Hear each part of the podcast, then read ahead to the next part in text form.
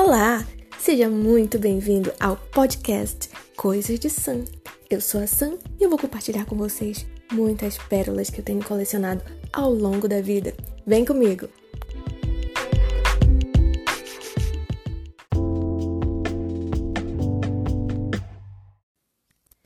Oi, gente, tudo bem com vocês?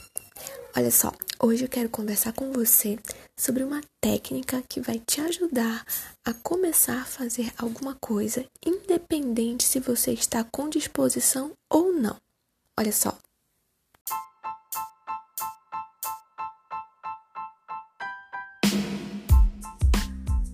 Algo para se fazer quando você está com baixa energia é a regra dos 5 minutos que nos próximos cinco minutos você vai fazer a menor tarefa possível dentro de algo muito grande que você quer fazer. Por exemplo, digamos que ah, o teu desafio seja limpar a casa. E qual é a menor tarefa possível que você pode fazer com relação a isso? Talvez não seja menor, né? Mas assim, uma tarefa bem pequena seria nos próximos cinco minutos eu vou começar a organizar o meu quarto. E eu vou começar arrumando a minha escrivaninha. Então, nos próximos 5 minutos eu vou arrumar a escrivaninha. Eu me comprometo a arrumar a escrivaninha, começar a arrumar a escrivaninha. E quando der 5 minutos, eu já negociei com o meu cérebro que tá ok. Qualquer, né?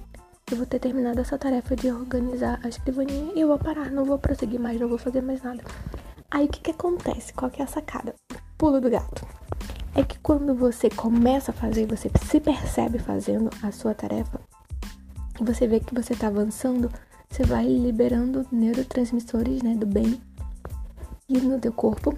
E aí você se sente uau, você vai se sentindo mais né, motivado. A motivação vem quando você começa a fazer, não dá para esperar ela vir para você começar a fazer.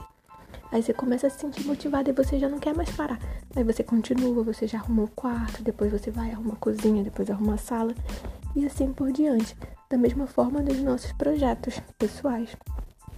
Digamos que uma tarefa que você tenha seja publicar um artigo, fazer, escrever um artigo.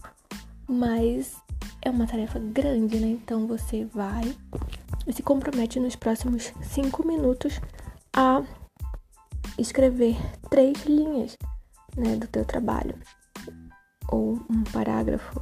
Parágrafo eu acho que é muito grande para cinco minutos, mas nos próximos cinco minutos você vai escrever palavras soltas e ideias soltas, mas que tem a ver com o teu projeto. E aí, conforme você vê que você vai evoluindo, com certeza você não se limita aos cinco minutos. E aí você continua.